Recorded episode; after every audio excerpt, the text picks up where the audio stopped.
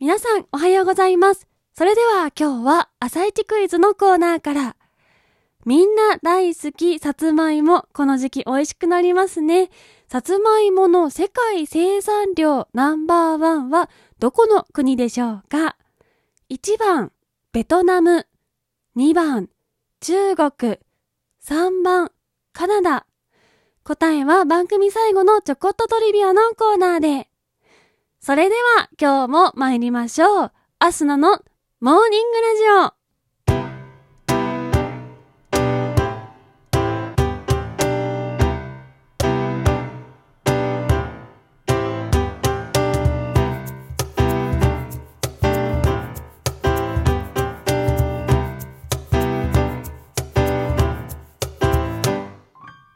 皆さんおはようございます。そして本日10月13日火曜日、お誕生日のあなたおめでとうございます。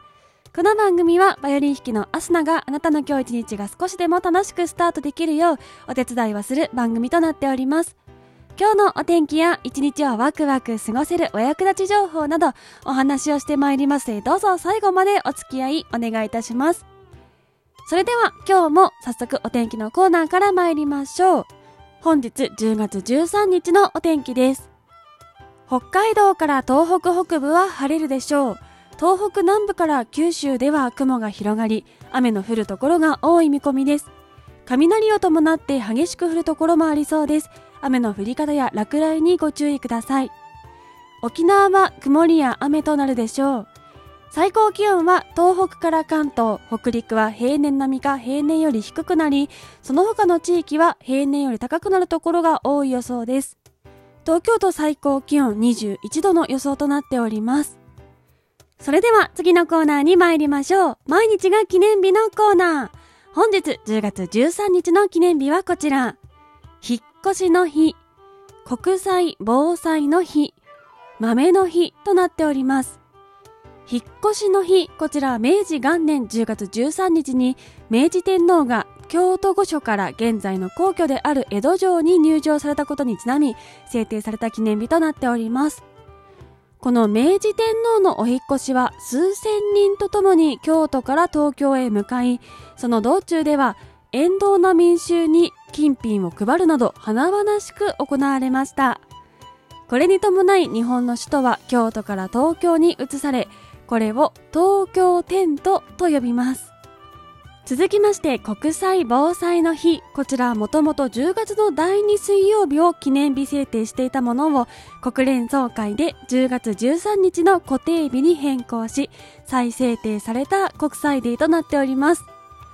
近年世界的に増えつつある地震、風水害、土砂崩れ、火山噴火、森林火災、虫害、干ばつ、砂漠化などの自然災害に対する脅威を共有しつつ、その被害から人命、財産、社会的秩序などを守るための行動が推奨されております。また災害に対する備えを充実させるとともに災害の予防被害減少のための知識等の認識を深めることも提唱されております続きまして豆の日こちらは旧暦の9月13日の13夜には豆を茹でて食べる風習があったことにちなみ制定されております。旧暦の8月15日の十五夜と9月13日の13夜は月をめでるお月見の風習があり月見団子を食べますが昔はちょうどその頃収穫される作物として十五夜の時には里芋を13夜の時には豆をお供えして食べる習わしがありました。そこから15夜を芋名月13夜を豆名月と呼ぶこともあるそうです。旧暦の9月13日はその年によって日にちが変動してしまうため分かりやすく10月の13日を記念日としているそうです。それでは次のコーナーに参りましょう。ちょこっとトリビアのコーナー。今日はさつまいもの日でもあるとのことなのでさつまいもにまつわる雑学集めてみましたまずなぜ今日がさつまいもの日なのか10月はさつまいもの旬であることと江戸時代には江戸から川越までの距離が約13里なことからさつまいもが栗よりうまい13里と言われたことにちなみ制定されております。また、さつまいもには台風に強い栄養価が高いなど長所が13あるとされていることにも由来しているそうです。まず一つ目、さつまいもの生産量世界一はというお話です。国内のさつまいも生産量1位はもちろんその名の通りの薩摩、鹿児島となっております。では、世界で1位なのはどこでしょうか？答えは中国となっております。なんと世界生産量の75%を中国が生産しているのですが、そのほとんどは食べるのではなく、お酒などの加工品として使われているそうです。もともとさつまいもは辛芋と呼ばれ、中国から沖縄に入り、そこから鹿児島を経由して江戸に知られました。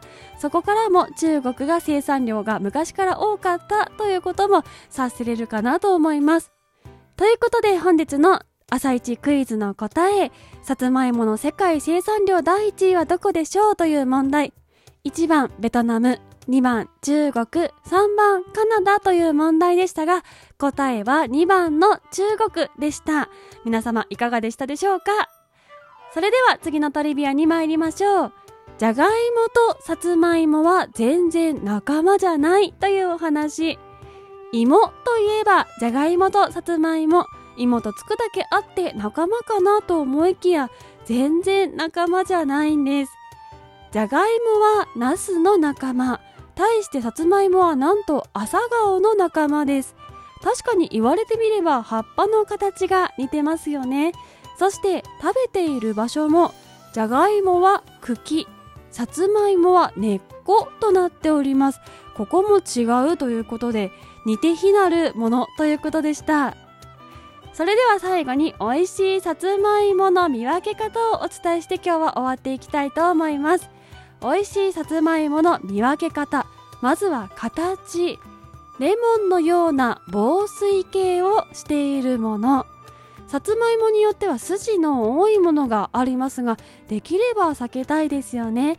これについては丸みのある防水系のものは筋が少ないとされているんだそうです。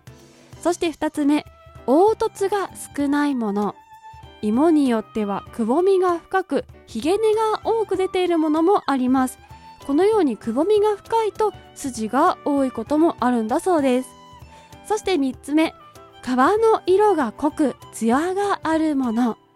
濃い色のさつまいもはしっかり育った証拠ということで美味しいさつまいもの条件の一つです。そして最後4つ目。端の切り口に蜜がついているもの。切り口に黒い跡や塊がついていたらそれは流れ出た蜜が乾いたもので糖度が高いことがわかるんだそうです。ぜひ切り口も見てみてください。え今4つお伝えしましたがさつまいもの中でも安納芋最近人気の真っ黄色のやつですね。あちらは形や皮の色も違うので見分け方がちょっと違うということでした。一般的な紅あずまなどを選ばれる時はこちらの4つちょっと見てみていただけるといいのかなと思います。といったところで本日のモーニングラジオお別れの時間が近づいてまいりました。この番組は平日毎朝6時半に更新、そして時々生配信もやっております。ぜひ番組ポチッとフォローしていただきまして、また明日のに会いに来てください。それでは、いつもの参りましょう。今日は水曜日なのであのバージョンです。今日も一日のんびり、いってらっしゃい。